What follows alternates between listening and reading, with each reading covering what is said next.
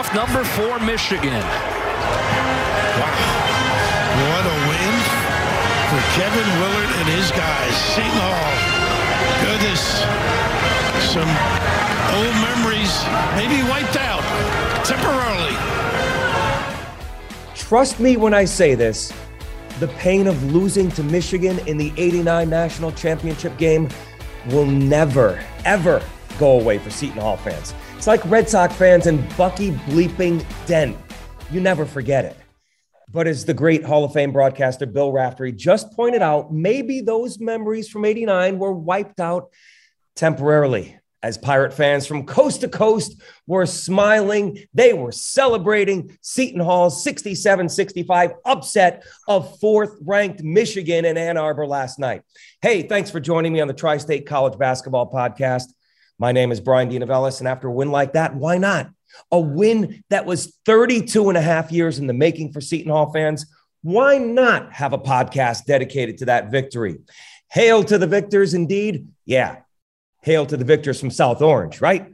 Here to help me salute Seton Hall is a good friend of mine who goes back to me with our days together at the Hall, and more specifically, a broadcasting partner at 89.5 WSOU Pirate Radio, my good friend, Joey Waller. Joey, you still celebrating, my friend? I'll tell you what, I love how you just mentioned 32 and a half years in the making. Like when you ask a little kid how old they are, and they say five and a half. Can you be like more specific, Dino? mm-hmm. now, I, to answer your question, uh, I don't know if we'll ever stop celebrating this one, unless, of course, Seton Hall winds up losing to Ohio State a few days from now, of course. But uh, it's been quite a several Debbie hours Downer. since hey, that. Debbie Downer, come on, can we enjoy the victory? I know, right? always revert, always reverts to the back of the baseball card. Um, I'll tell you, it's been quite a several hours, Dino. And as you and I were discussing before we came on, one irony considering our relationship is, you know, we usually, not always, but I would say we usually text at some point during big Seton Hall games. Hell, sometimes you'll even text me if they get off to a slow start in some, you know, random non-conference game against Fashion Institute of Technology, you'll be like, "Can you believe all the turnovers?" And yet last night, for some reason, we never texted. I don't know about on your end. I know, speaking for myself, I think I was just so locked in. I wasn't really texting with anyone, just thinking in the back of my mind, "Ooh, we got to get this one." uh, and, and yes, and and even at, at halftime, you know, it was clear that that it was a game. It was clear Seton Hall uh, was in the game. But what wor- what worried me at halftime was they were relying too much on the outside shot, and uh, Dickinson and Eli Brooks were they were unstoppable in the first half. And the question was, would we ever be able to rebound? Would we ever be able to stop shooting threes and get to the rim and score some points inside the paint? And Kevin Willard and company made all those adjustments in the second half. And I think that's a big reason why Seton Hall won the game. They clamped down defensively, they kept Michigan off the offensive boards, and they started getting to the rim. Well, you've hit on several key things there that we can get into right out of the box here. One, the aforementioned Bill Raftery had pointed it out a few times earlier in the game take it to the hole, take it to the hole, stop settling, stop settling. And they did that, as you said, number one. Number two, let's be honest, Kevin Willard at times over the years, less so in recent years, but at times he has been criticized for not making the right halftime adjustments. In this case, as you point out, he did. So kudos to Coach Willard for that. And this is a game where, as you point out, it was all about defense, as it really has been through their first few games. And that answers at least one of the big questions I had about this team coming into the season. There was so much focus, Dino, on all the weapons, all the depth, all the different possible options on the offensive end of the floor. My biggest question was hang on now. Seton Hall, Willard, it's about defense first, defense second, defense third. So let's worry about that first. And my biggest question was can all these new guys, can all this depth amount to a strong defensive team quickly enough? Because there are no dress rehearsals here. Well, there were a couple briefly, but now we get into the meat of the schedule, taking on all these ranked teams. Mm-hmm. And the question wasn't just how good can they be defensively? Can they be up to par? But can they do it right away? Because there's no time to spare. And as you just mentioned as well, uh, the answer is yes. Rebounding, that's another issue with this team. I think the fact that Rhoden is back now will help them huge off the glass because people forget He's a good rebounder. Okay, granted, he doesn't average eight, 10 rebounds a game, but he's but, tough and he oh, he's always around the ball. He's always trying to grab the rebound. And I, and excuse me, not to interrupt. That's one of the things I think people miss about real good rebounders sometimes. It's not just the rebounds that you get, it's the ones you fight for too. And Jared Rhoden has been rebounding since he was a freshman, since he was averaging less than two points a game. He always rebounded. Okay. You're saying he doesn't average eight to 10. Well, you know what? He probably averages six or eight or six or seven by the end of the season. He is one of the best rebounders on the team. And it's little things that carried the Pirates through in the second half. Uh, one guy, Joey, that, that you and I have talked about, and, and, and anyone who's been listening to me on this podcast will know I'm a huge fan of Trey Jackson. All right. Before we get to the heroes, right? Rhoden and Aiken were clearly the heroes down the stretch, um, you know, scoring point after point for Seton Hall. I think they scored, I think it was 16 of their final 18 points. You had an Ike Obiagu free throw and, and a Myles Cale free throw. Other than that, it was Aiken and Rhoden over the final six and a half minutes. But they don't get there if not for Trey Jackson. And every game if you've noticed so far, FDU, Yale, and now against Michigan, there's someone else stepping up. First game, it was Tyrese Samuel and Myles Cale. Second game, it was Alexis Yetna and Kadary Richmond. Well, they didn't have it this game against Michigan, clearly. And Jackson, this is a guy, we see why he was a top 100 recruit at Missouri, couldn't find his way there. People were wondering last year, hmm, is this guy ever going to be a player? I mean, Listen, he didn't have time to learn the system last year. He's been there for a year. We saw the full arsenal. This guy can hit threes. He's got a smooth stroke. He can dribble and take it to the rim. He can finish. He can defend. I know Ike gets all the credit for defending, but watch him defend. He's six foot 10. He's long. He can block shots. I think this is only the beginning for Trey Jackson. Now, will he have some growing pains? Of course because it's his first year. We got to treat him like a freshman, really. But I think the sky is the limit for this guy. Do you share my same enthusiasm about Jackson?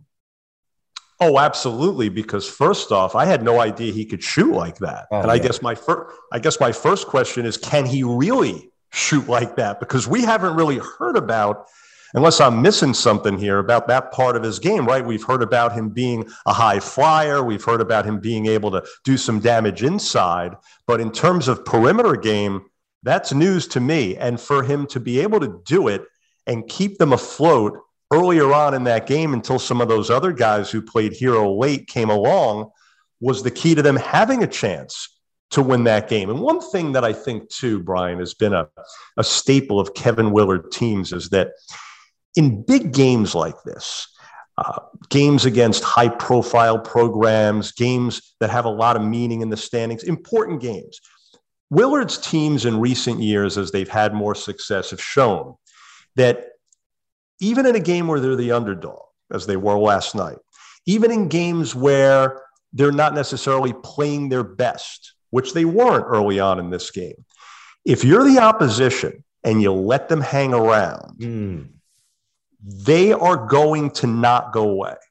If you give them a crack, more often than not, they're going to break it down. How often, when you follow a team, do you say, "Oh, we had our chances, didn't take advantage"? Whether it be you know college basketball or any any other sport for that matter.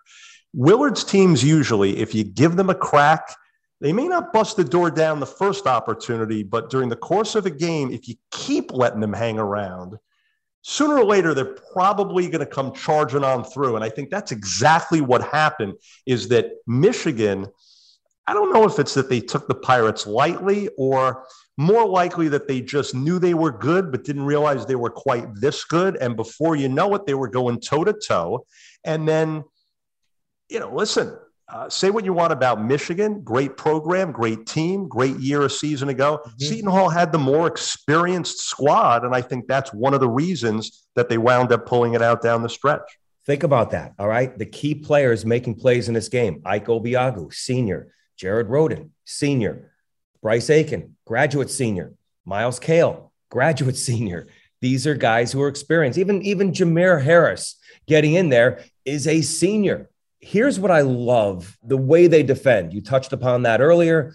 You know, they defended like maniacs against Yale, uh, defended like maniacs against FDU. They're not taking plays off, Joey, right? How many times in the first half are we saying, oh my God, he left that guy open? Oh, he left that guy open in years past. This team from the opening tip has made it their mantra to defend. Go back and look at that final play where Rhoden fouled the shooter. All right. Eli Brooks gets the ball at the top of the key. And for any fans out there listening, go back and look at the highlights. What Seton Hall did was they said no threes. Okay. They're up two. Brooks drove. It was clear this was this was the call for Michigan. Brooks driving, and if he has a layup, take it, or hopefully the Seton Hall players collapse and he can kick it out to an open shooter. Joey, how many times have we seen wide open shooters? Well, if you watch that play, the collapse almost happened. Ike was there in the paint, but Myles Cale stayed near his man. Trey Jackson stayed near his man. So the only outlet valve Eli Brooks had was to the top of the key, and Rhoden had already closed out. Their attention to defense, and I'm a little long winded there, but I'm excited, Joey. Their attention to defense has been near perfect in the first three games. And if this team continues to defend like that, they're going to win a lot of games or give themselves a chance to win. No question. Well, first off, you're allowed to be long winded, Brian. It's your podcast. Thank you. But uh, but that aside, oh, by the way, as we talk about defense, let's not bury the lead. One of the things Kevin Willard said after the game was, This may be my best defensive team ever. Damn. And he's had some good ones. And, and more importantly, again, bears repeating, he's a defense first coach.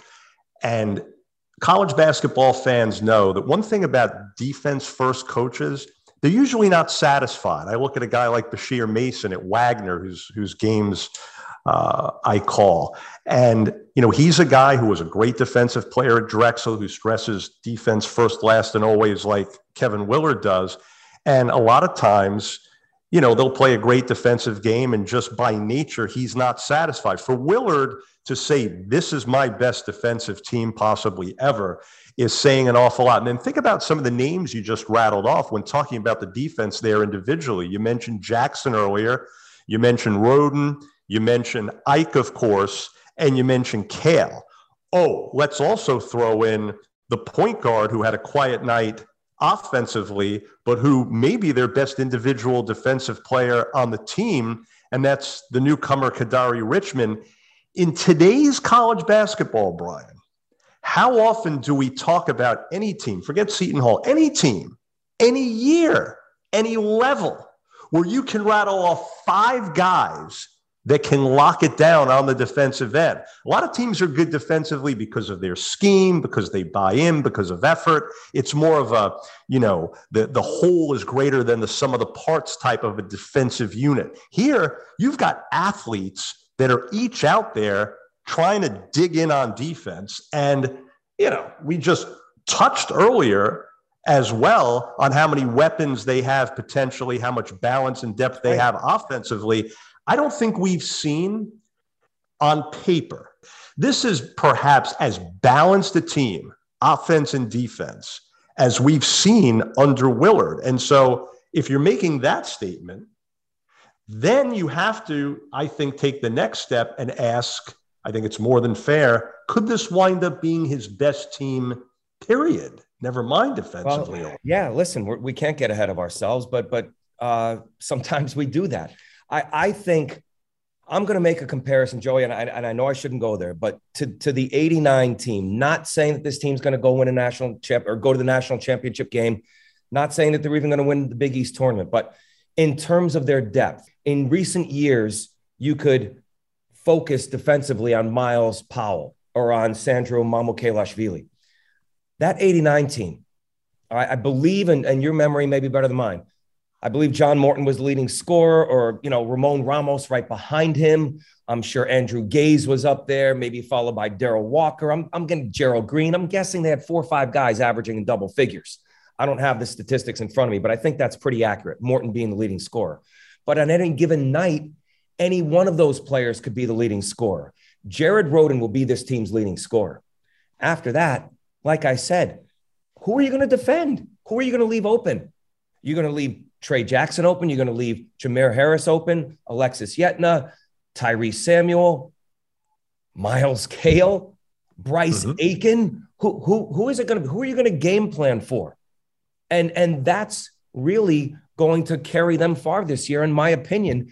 Their supporting cast, and they all seem to accept their roles so far. Well, agreed. And really, there are two kinds of quote unquote balanced offensive teams that you can have. And by that, I mean there are times when a team will lose a big offensive star or two going into a season, like Seton Hall has this year with no more Mamu, or like they were a year ago with no more Powell. And the coach will say, well, we need to have more of a balanced attack. And sometimes what that really means is we don't have one guy to score 20, but we may have several guys that can get, oh, I don't know, 13 or 14, or that have to get 13 or 14. This team is different. They're the good kind of balanced. They don't have the one guy that's going to get 20 every night. I don't know that Rhoden will even do that with the bat, no. just because of the sheer balance on this team. But they have several guys that can get 20 or maybe even 25 on any given night. So that's a good kind of balance to have where they don't have to have it from any one guy and they're probably going to get it from a number of guys. So uh, again, just a great win. And I know one thing we wanted to talk about, if I'm not mistaken, if I may kind you of switch. lead us in a direction, Joey? You want, you want to take over the, the, the captain of the ship? Go ahead.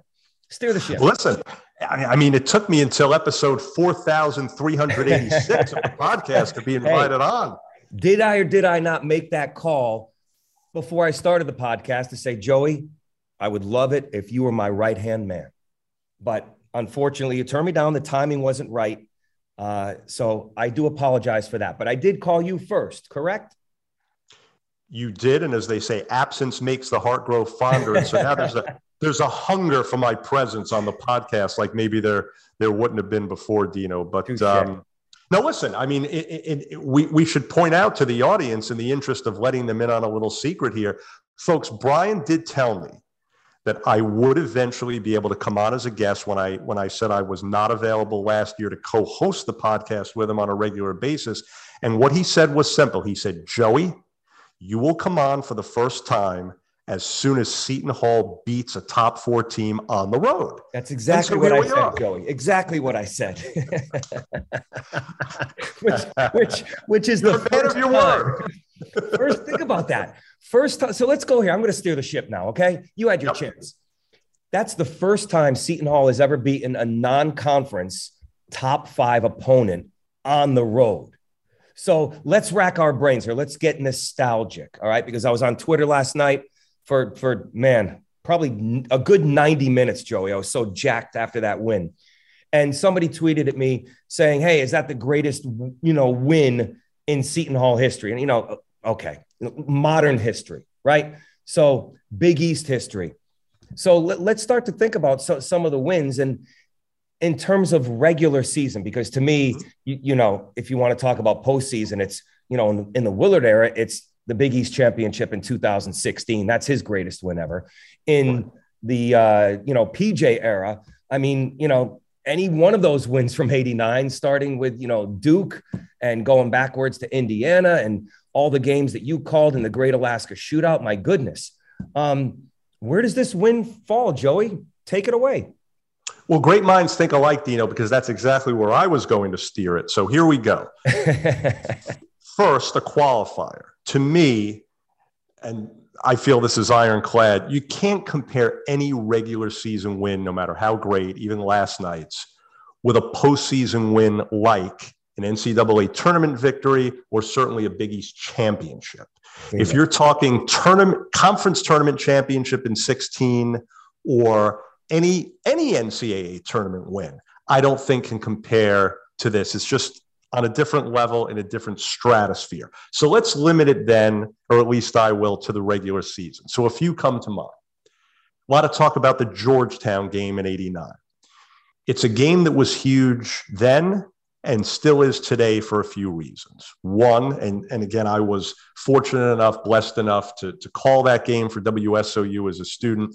It was the first Seton Hall sellout ever at the Meadowlands. So there were like 20,000. Yeah, I mean, I mean, that's a pro arena selling that game out. Right. Okay. That's number one. Number two, it was a win because they did win that made them 13 and 0 for the first time in school history. Number three, it was against a Georgetown team that was number five in the country. So, okay, they weren't fourth, but they were fifth. A team where Alonzo Mourning was making his Big East debut. How many block shots did he have in that game? Eight, Brian. I was going to say seven. Eight. Okay. Right. And if I remember right, and again, I was calling the game, so my memory is pretty good on this game. I think he blocked shots not once but twice in the opening moments of the game. And I think they were both on the perimeter. I think he came out and blocked a Gaze three, and then he blocked another perimeter shot because I remember remarking on the air, oh my God, like these guys aren't even taking it into the paint against him. And he's swatting shots, shots away. And he just started his Big East career. Anyway, there's that game. Second game that you have to consider is the last time they beat a top four on the road, which was has been mentioned, Syracuse in 2000. What hasn't really been mentioned is, oh, by the way, that Syracuse team had been 19 and 0 going into that game. And I, so I forgot about that. Yes. And so you look at, in fairness now, to balance it out, you look at that roster, and that was nowhere near the team that this Georgetown team was in 89, but they were 19 and 0. They were fourth in the country. It was at the Carrier Dome where, you know, Seton Hall used to win about as often as, you know, uh, the century changes on the calendar. And yet, um, you know, people are making that comparison. And so that's another one to consider. And then I want to throw one into the hopper, and then I'm sure you have one or two I would imagine sure. that I'm not thinking of. And that's the Maryland win, albeit at home two years ago. Maryland was number seven in the country, great defensive team, of course, as Seton Hall is or was. And what was key about that game? Seton Hall was without two guys that night. Yes. Yes. Myles Powell and Sandro Mamukelashvili.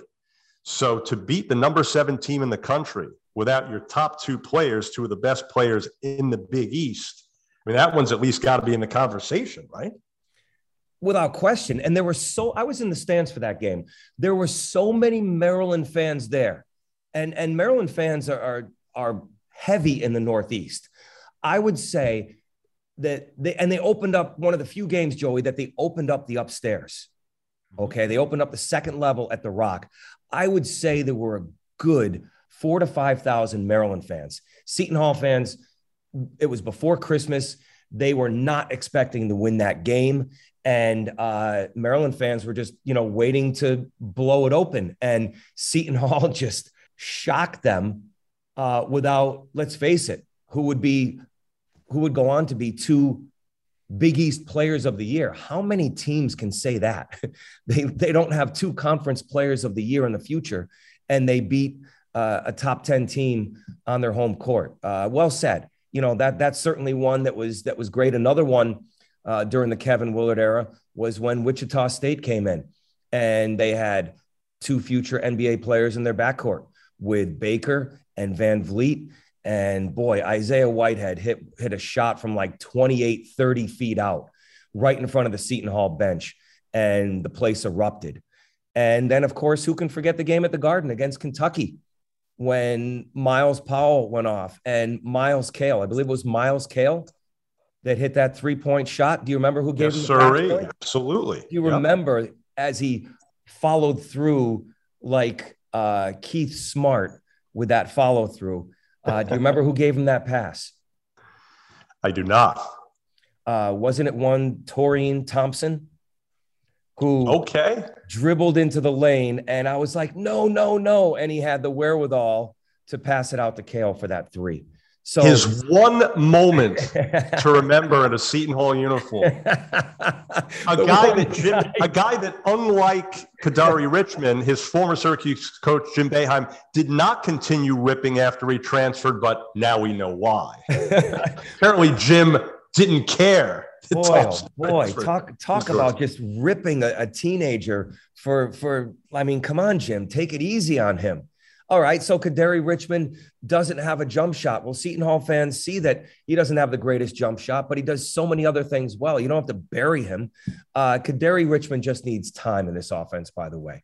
I think he needs time to figure it out. I think he was a little timid uh, last night. I think he was, you know, very loose with the ball, as I pointed out on Twitter. Uh, you can see the size, you can see the skill, reminding Seton Hall fans of Brian Caver uh, from McCorristin and Trenton uh, who starred for Seton Hall in the in the early and mid '90s, if he can really just figure out his way in this offense and and take the shots that he's comfortable taking, eight to ten foot uh, pull up jumpers. Uh, he's a very good free throw shooter. Kadary Richmond will be just fine. Oh, by the way, I think so, and I think the fact that he can change games and impact games with his defense, even when he struggles offensively, like he did last night, is key, as well as the fact that while he hasn't given you a ton of offense so far, at least he hasn't forced the issue. And so, you know, if you if you had your druthers, you'd rather if a guy has been modest offensively so far statistically that at least he not be turning the ball over, he not be trying to do too much. And I don't think he has. By the way, before we get off the what's the greatest regular season win ever track, to me, the two contenders are last night's game, again, regular season wins, last night's game and that Syracuse and that uh, Georgetown game. To me, Georgetown was the greater, more impressive win, but I think the win last night will be more impactful. Why? Because we're in a different time. We're in the social media age. This is by far the biggest Seton Hall win in that period. And what I mean by that is we live in a time, as everyone listening knows, where a win like this, it goes on your permanent record, Brian. It's like that C that you got in Spanish class in high school. It's never whoa, going whoa, away. Whoa, whoa. I'll speak for myself.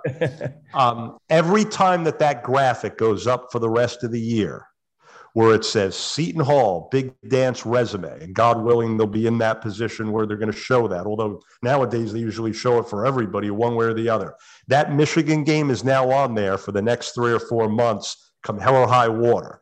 And so it has two values.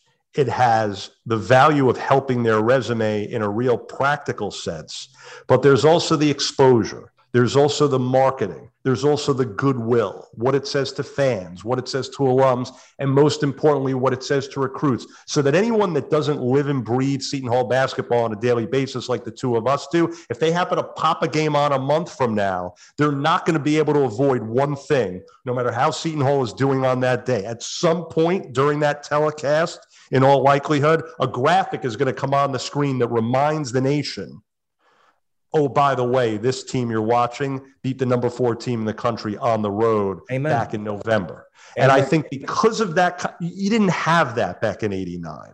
And so, on balance, while the win in 89 over that Georgetown team at that time was more impressive from a basketball standpoint, in terms of an impact standpoint and what it does for the image of the program, I think this is the greatest win.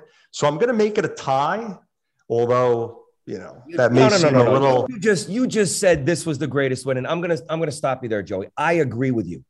I agree with you that this one is a notch above, and that Georgetown game is still the loudest uh, at a Seton Hall game the loudest the fans were that that I can ever recall. It was it was deafening. And listen, there were other wins that we're probably forgetting, like when Rhoden hit the hit the big three at Butler a couple of years ago, when Myles Powell, you know, ad libbed on the inbounds and told him to shoot it. Butler was a top five team. Um, you know, they had a big win at Pittsburgh back in 2004 at the Petersen Event Center when Pittsburgh was unbeatable there.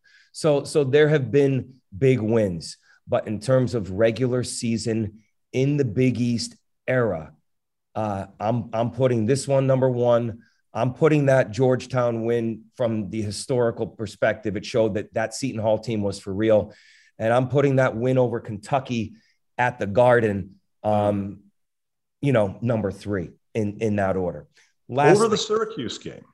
Over the Syracuse game because it's a non-conference opponent, Joey. Non-Big East activity, Joey, gives it the nod over Syracuse. Um, well, I was gonna but, go. I was gonna go boxing rules and call it a draw, but you stepped in. You were firm, and so I'm gonna go along with that. We're gonna we're gonna go with last night's win yes. as the greatest regular season Seton Hall win ever. Okay, we we agree. Last thing we can agree on. You and I have been, and we're talking with Joey Wahler, going back to his days at WSOU his days at Seton Hall, and now you can hear him on ABC Audio. Joey, you and I have been critical, like a lot of Seton Hall fans were, of Kevin Willard and his inability to really recruit big time players and get this program going. Well, now that he has it going, all right, it's clear he's recruiting his guys and he's recruiting guys that are in the top 100. We haven't even seen Brandon Weston this year, and we hope to see him this year. All right, Myles Cale was a top 100 player. Um, Myles Powell was a top 100 player. He is getting those players. Trey Jackson coming in as a former top 100 player as a transfer.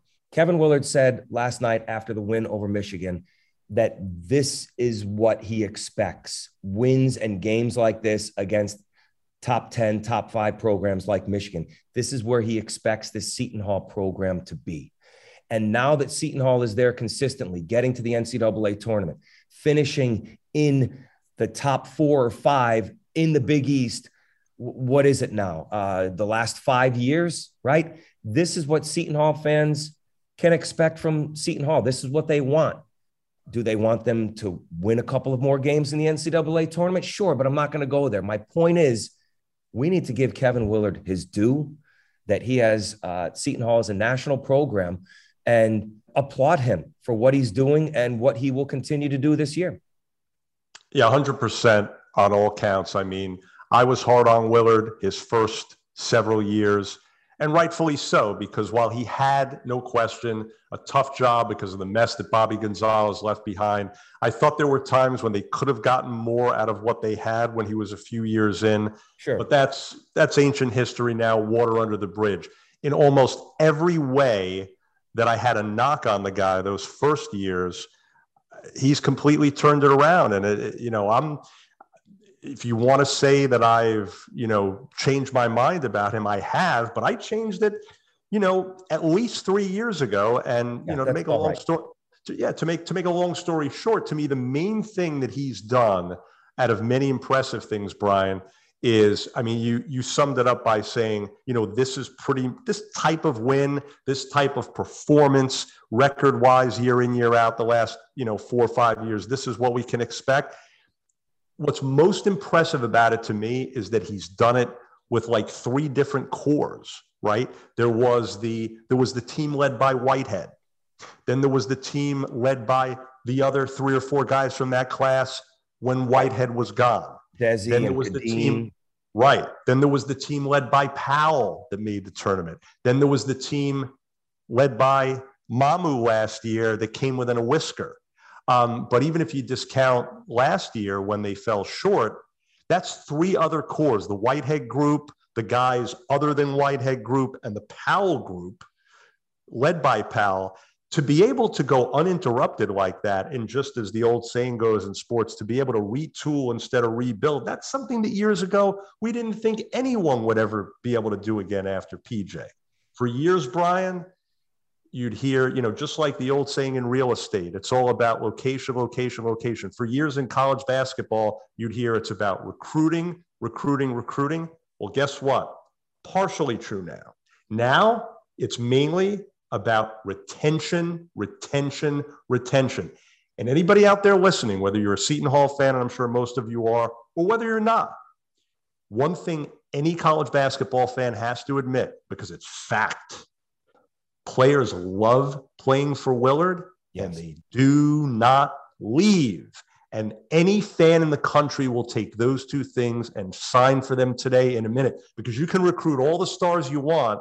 If they hate your guts six months later, or if they're not happy with their playing time, or they have their head turned by a program that's a rung or two higher, then what good is it? He gets them, but more importantly, he keeps them. Name me the last guy of significance to leave this program. It was probably Ster- well, I know it was Sterling Gibbs. What did he do when he left and went to UConn? Not much. And other than him, nobody since. That's nobody. huge. You're right, Joey. Excellent point. We're going to end it there because no one who's transferred since Sterling Gibbs has transferred up. They've all transferred down to a lower, you know, mid-level, mid-major type of program, or like you said, no one of significance left Instead, he's brought them in. I'll have the final say here about Kevin Willard. He can recruit, he can win big games. He is a championship winning coach, and he retains his players, he develops them. And most importantly, Joey, these are student athletes, he graduates them. You're talking about Ike Obiagu, Big East Scholar Athlete of the Year. He graduates them and he gets them to where they're going and they don't forget about him. No doubt about it. Joey Wahler, it's been a blast talking about this Seton Hall victory. Uh, I will have you on again. It won't take me 4,236 episodes to have you on again, my friend. Uh, good time. No, listen, the, the next time, no, listen, the next time you think that Steve Pikiell is going to come back for his 12th appearance on the podcast and he cancels on the last minute, I'll be your first phone. listen, Steve Pikiell is a good friend of this podcast. He gets it.